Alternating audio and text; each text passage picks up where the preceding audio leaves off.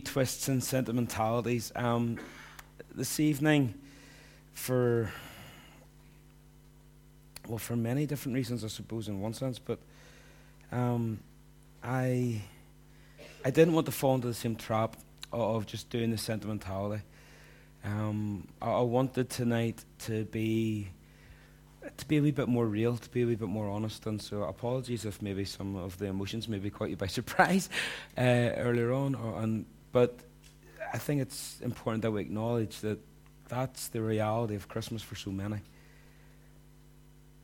So many of the things that we talk about when it comes to angels and shepherds and wise men and um, baby Jesus and mild, it doesn't really fit history and we lose a wee bit of the authenticity. And yet, one of the things that does remain perhaps the most accurate is the story of the angels coming to the shepherds.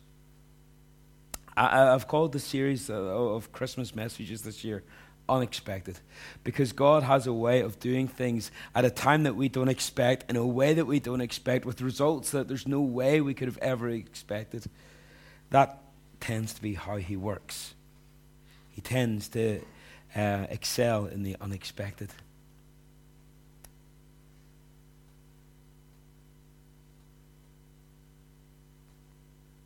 Perhaps the most unexpected people to be part of the Christmas story is the shepherds.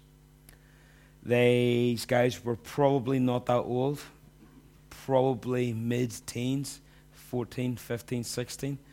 Uh, they're on the night shift. These guys are not in management. Okay, it's not the A team that's out.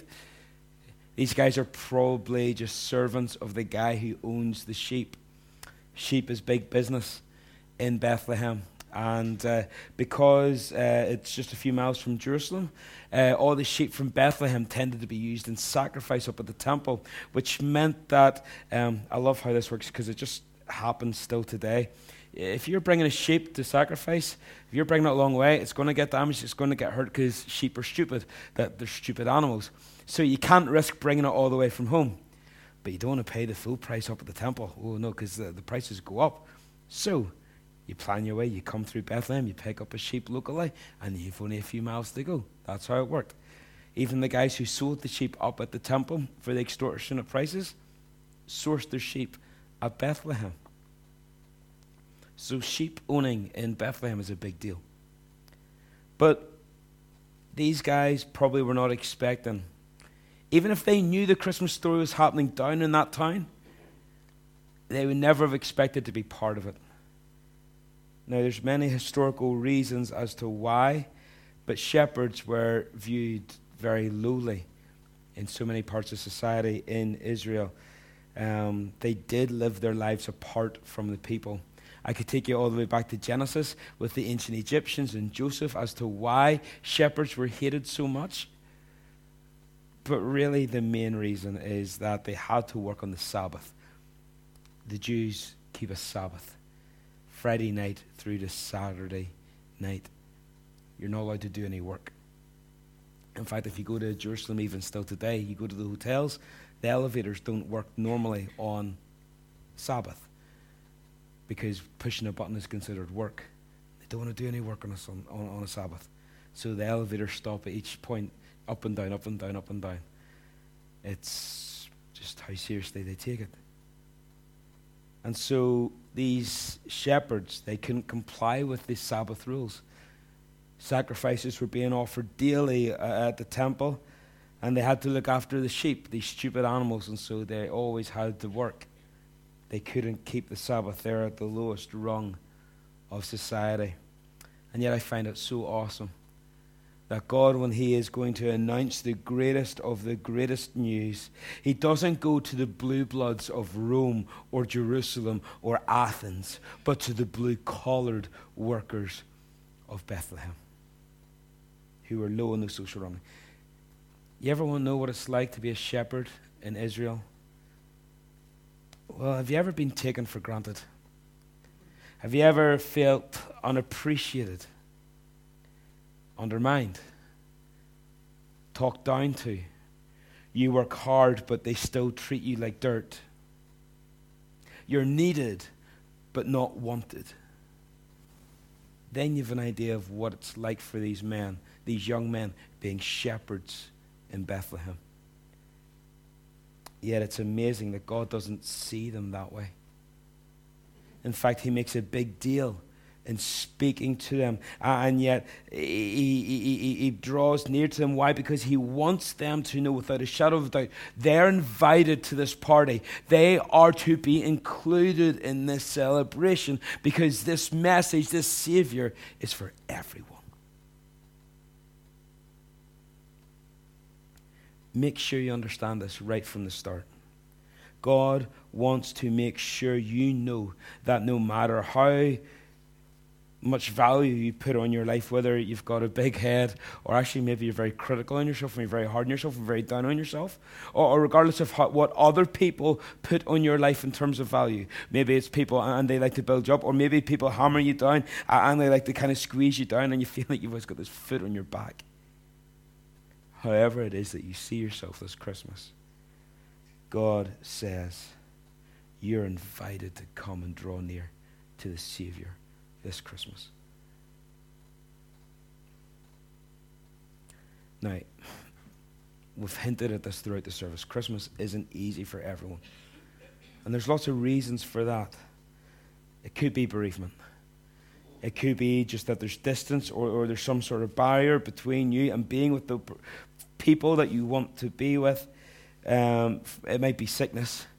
Um, I know that in my family, we've had to cancel uh, a party for, for Thursday night because um, extended family have fallen out throughout the year. And whenever we went to them and says, "Look, are you going to be civil to each other?" They were like, "Probably not." I was like, "Well, don't drag us into that." And it sucks for me because that's been a family tradition my entire life. 36 years and counting, and it's going to come to a halt this week. That hurts. Hurts more for my mum, who's been doing it even longer, and for my granny, who just is breaking her heart over it.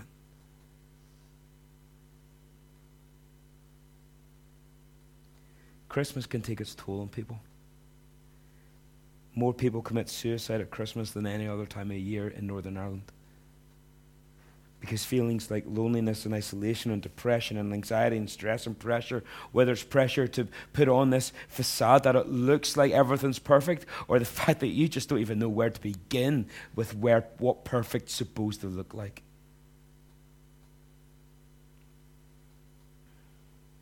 God says, You are invited to come and draw near to the Savior. It's hard whenever you get to a point and you pictured life one way, and yet it's not how you pictured it. Maybe 2019 didn't live up to the billing or the promise of 12 months ago. Oh, and uh, I think there's maybe something that is the problem here. Maybe you're looking at the wrong picture. Because Christmas is not about being picture perfect. Uh, and, by the way, none of us are picture perfect. Okay, you maybe come in here and you're saying, "Oh, these guys, they've got it sorted out." Trust me, I know most of the people in this room really well. None of us have got it all together. Maybe we don't go broadcasting our proms to everyone, but that's human nature. We all like to put up a bit of a shield, a bit of a mask, but no one's perfect.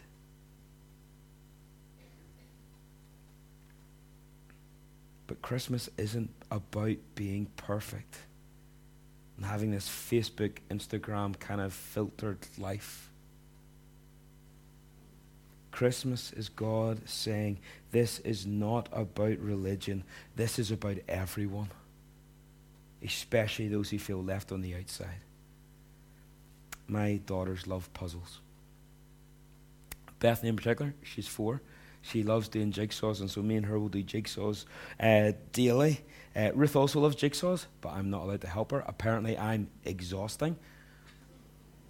Um, so, what I do is she gets a big thousand piece or two thousand piece, and I'll do one bit, and then I tell everyone we did it because she didn't do it all herself. I helped, but I don't know why that's exhausting, but apparently it is. I think I'm hilarious.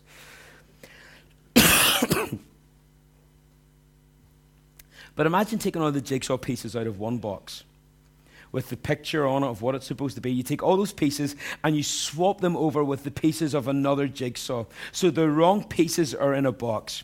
What's going to happen? Well, someone's going to come along sooner or later and they're going to see the picture on the box and they're going to empty out the pieces and they're going to start putting together the pieces as best as they can to create a picture on the box that isn't going to match the pieces that are in front of them. Hmm, someone's going to get frustrated very quickly. But that's what so many people do with their lives, right? We try to build our lives according to a picture that we've created in our heads of what we think our lives should look like. And yet God has given us different pieces. And yet we get then we get frustrated when the pieces don't come together, and we get frustrated and we get angry because we think it should look a certain way, and we lash out at God, we get angry at the church, we get angry at everyone around us, all the while God's trying to say, No, no, but I, I'm, I'm trying to get you towards a different picture. I'm trying to get you to, to move towards something different, to visualize something different from your life than what you're trying to do right now. I don't know how you've pictured Christmas this year. Maybe you held on to this idea of being perfect, or if you worked hard enough, or you earned enough, or you did enough, and you filled it up with enough stuff, it would be perfect. Can I suggest that as we look to the shepherds, we start by getting the right picture of Christmas? And it's not about perfection, it's not about filling it up with stuff but that God wants to include everyone in the celebration of his Son. No exceptions. So, how did God extend that celebration? Well, uh, to make sure that no one was left in any doubt, he sends an angel. First one, and then the sky gets filled with them. Now, angels, there's 34 books of the Bible mention angels, 17 in the Old Testament, 17 in the New Testament, and they're spiritual beings, heavenly beings uh, that, that, God uses to speak to people. Now, something that I've noticed, I, hands up, I can't necessarily prove this beyond reasonable doubt. I may not be able to get this into a court of law, but I just want to show you something uh, and leave it with you. I think it's accurate, um, and I just want to show you this whenever we read the passages, the angel says to them in Luke 2:13. And then it says in verse 13, suddenly there was with the angel a multitude of heavenly hosts praising God and what? They're saying, Glory to God. So often we read this and we're expecting them to sing. Uh, and they're singing Gloria and, uh, and, and all the rest. But actually, there's nothing in the text at any point, not in the original language, that says these angels were singing a note. In fact, whenever we go through Scripture, there's only two times we ever see angels singing. Would you like to know where they are? The first is at, at the beginning of creation, before sin comes into the world. And the second time is at the end of Revelation, whenever Christ is victorious and all the saints are gathered together, and then the angels sing. If you're interested, it's Job 38 for the beginning. Job is questioning God and he's struggling with suffering. His life isn't picture perfect. He's wondering what's going on. Why are all these pieces of my life falling apart? And then chapter 38, it's God's turn to speak, and he comes along and basically, in language, he turns around and says, Here you to counsel, um, to, to darken counsel by words of understanding. Who do you think you are? You don't know what you're talking about. Says, put, put on your big boy trousers. Let me ask you a few questions. Where were you when I laid the foundations of the earth? And it goes on and on and on. And then he says, When I put down the cornerstone of the world, when the morning stars sang together and all the angels shouted with joy. I might sound a wee bit cryptic, but to me that sounds like the angels were singing when God created the world. The beginning of the story was happening, and the angels were singing. And then Scripture's silent about angels singing a note until you get to Revelation 5.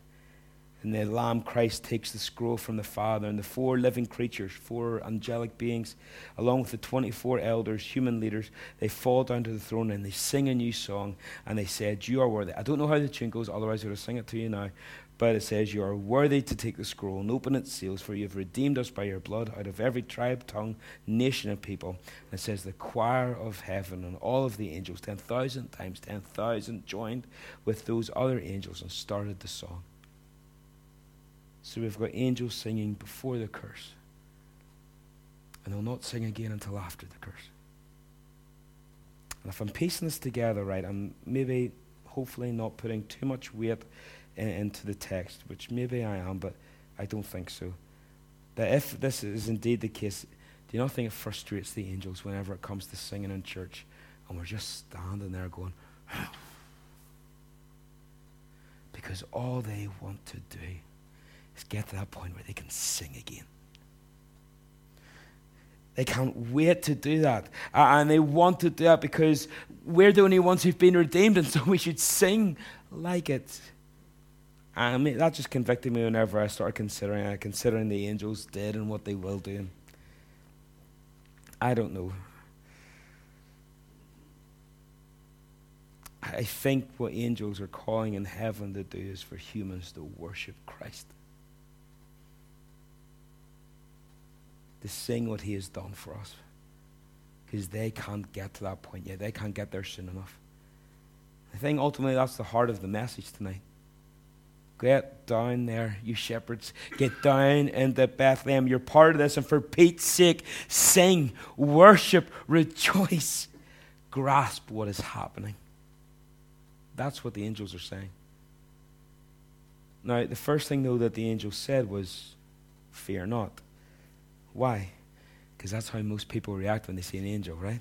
Especially these guys. These guys who know that they're at the bottom rung of the ladder and they go, oh, angel, well, well that's us. We're goners. We're dead. That night night, that's us gone. He says, no, no, no, no, no. Fear not. Fear not. I'm not here to hurt you. I, I'm a friend. Just listen. Because I bring you good news of great joy that will be for all people. For unto you is born this day in the city of David a Savior who is Christ the Lord. And this will be a sign for you that you'll find a baby wrapped in swaddling clothes and lying in a manger. And there's so many reasons in this world for us to be afraid. So many things that maybe have caused you to be afraid last year. Maybe things looking forward and you are afraid. There's fears of rejection. But the baby in a manger in John 6 will say, Whoever comes unto me, I will in no wise cast out. I'm never going to reject you. I'm never going to let go of you. So come. For others, there's a fear that no matter what they do, they can never do enough to, to sustain things that they need to do, or they can never be enough for the other people that are around about them in their lives. And they're, and they're so afraid that they're going to fail, and they're so afraid that they're not going to be able to be good enough. The baby in the manger, Matthew 11 says, Come unto me, all who are tired and weary and heavy laden. I'll give you rest. Others have a fear of dying. Yet the baby in the manger in John 10 says, I will give you eternal life. That's why I've come. And they will never perish, and no one will snatch them out of my hand. I hope you see a new picture forming over this Christmas story. Do not fear. God is drawing near. Uh, there, there's no one who, who's too low. There's no one who's too sinful. There's no one who's too dirty. There's no one who's too unreachable, too far away that this invitation can't be extended to. Even lowly shepherds. Go and worship. Go and sing. Go and rejoice in what Christ has done. The angel says there will be a sign. What is that sign? A baby wrapped in blankets. You like to think that's all babies, right? What's so special about that? Here's the beautiful thing. Remember, these shepherds, they were raising the sheep for where? The temple, for sacrifice.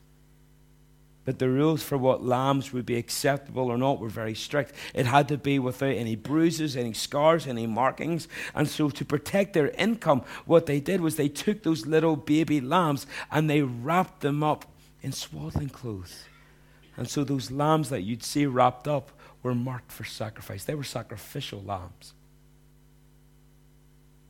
And so the angel says, Look, there's going to be a, there's a baby who's been born in Bethlehem, but the one you're looking for is going to be the one who's going to die for our sins. He's going to be the sacrificial lamb. He'll be the one who will rescue. He'll be the one who can forgive. He's the one that you've been crying out for. So get down there and find him and worship him. And then suddenly there was with the angel a multitude of heavenly hosts saying, Glory to God in the highest, and on earth, peace. Now, the King Jimmy Bible has a more familiar line goodwill towards men is what it reads, but it's not just quite as accurate because the peace that is promised really isn't for all men. It's offered to all men, but the people who will find this peace are those who take up the angel's invitation to go and worship the King.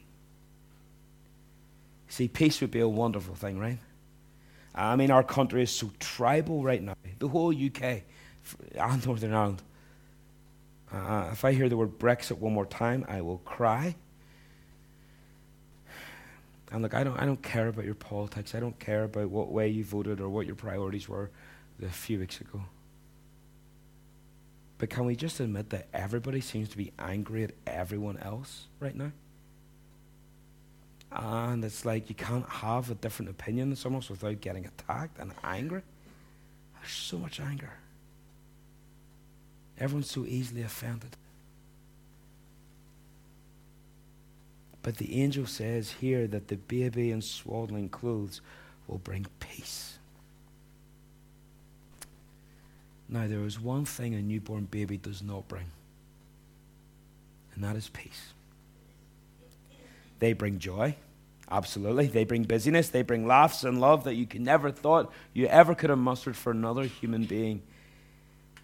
They also bring nights of sleeplessness, a lot of noise and smells and frustration.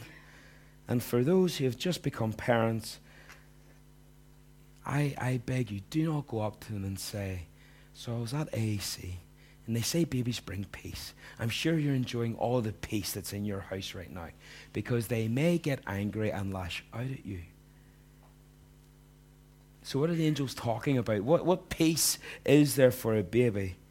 Well, it ties in with Isaiah 9. 700 years before these events took place, the promise of light in the darkness, Isaiah says, For unto us a child is born, unto us a son is given. The government will be upon his shoulder. His name will be called Wonderful Counselor, Mighty God, Everlasting Father, and the Prince of Peace. baby will bring peace. Not because he's a baby, but peace because of what that baby will do. Again, I don't assume anything about you or how you're feeling about coming into the final straight before Christmas. But I'm sure there's a wee bit of stress, a wee bit of panic. There's to do lists. How long did you spend in our shopping centre last yesterday trying to get a parking space, following people with the trolley because you think they're about to leave. Are you leaving? You know. And all the family get togethers, a whole day with the in laws.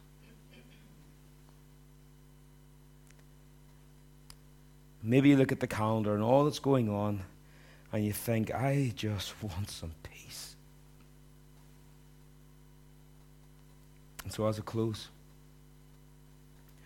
the way to really know peace is not to declutter.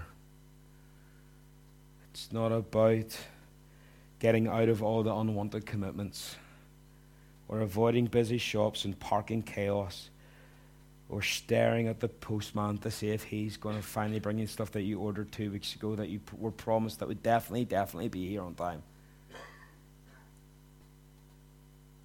It's not the absence of things, but it's the presence of someone. The Prince of Peace. The one the angels pointed the shepherds to. and invited them to come to worship. And you also tonight are invited to come and to worship Him. No excuses. No excuses are going to work with me tonight, okay? I promise you that because all are welcome. So, what did the shepherds do? think they waited says, Well, my shift is, eh, I'm not finished until 6 a.m. I'm going to have to stay. Or they didn't think, well, maybe they were probably talking to someone else. They're probably, talk, they're probably talking to some guys behind me. Or they wouldn't talk to me, so I'm not going to even investigate. Says, well, you know, I've got lots going on, so maybe I'll go in a couple of days. I'm free Saturday afternoon. I'll, I'll head down then. No, they, they got up, they left their sheep behind, they abandoned their post, and they found the Savior, and they found all that the angels are promised, and they worshipped. And that's the Christmas message, folks. Not a single one of us can ever be good enough to meet God, to be good enough to impress Him, to be good enough to, that he, to convince Him to let us in. You don't earn God's love, we already have it.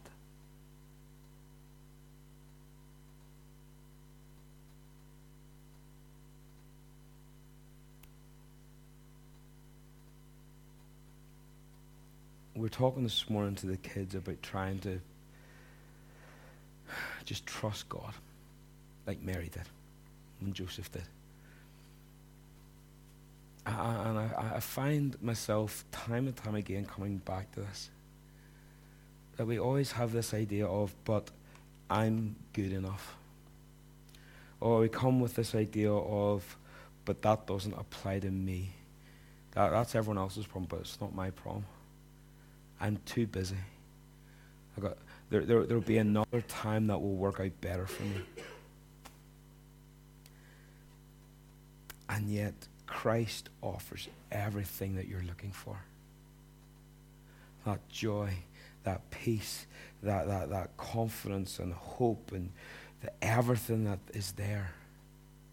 Everything that those empty holes in your heart are looking for are found in Christ. I'm not saying it's your life's picture perfect. We've covered that. There's, there's no such thing as picture perfect. But what there is is peace in the storms. What there is is, is hope in the darkness. What there is is comfort through the trials and through those difficulties. And so I, I want to beg you I, and I don't care if you've never been in church before and this is all brand new to you, or, or, or you've been coming here for years. Now is the time to come and say, I am going to go and worship Him. I'm going to let everything else go. I'm going to drop everything else. And right now, my priority is to find this Christ that's been talked about. I'm going to worship Him. I'm going to make Him my focus and I'm going to reap the rewards of coming near to Him.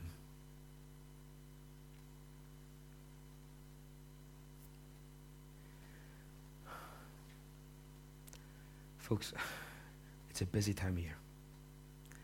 And I hope you have a great time with all the family get togethers. I hope all the parcels arrive on time. And I hope that all the food gets cooked right. And I hope all of it goes well, and you've got all the traveling is smooth and all the rest of it. But I promise you, you're, you're making uh, the, you're building the jigsaw with the wrong picture in mind if you think that's what makes Christmas so special.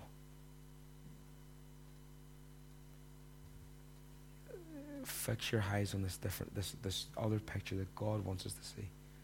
That whoever you are, however high or however low, however rich or poor, or whatever is going on, whatever the baggage is, however many your scars and bruises and wounds may be, come. Come. Find forgiveness. Find that clean slate, that fresh start. And see God put the pieces of the puzzle together in a way that is so unexpected. And you will rejoice, just like the shepherds did. John, back over to you. As we sing our last piece.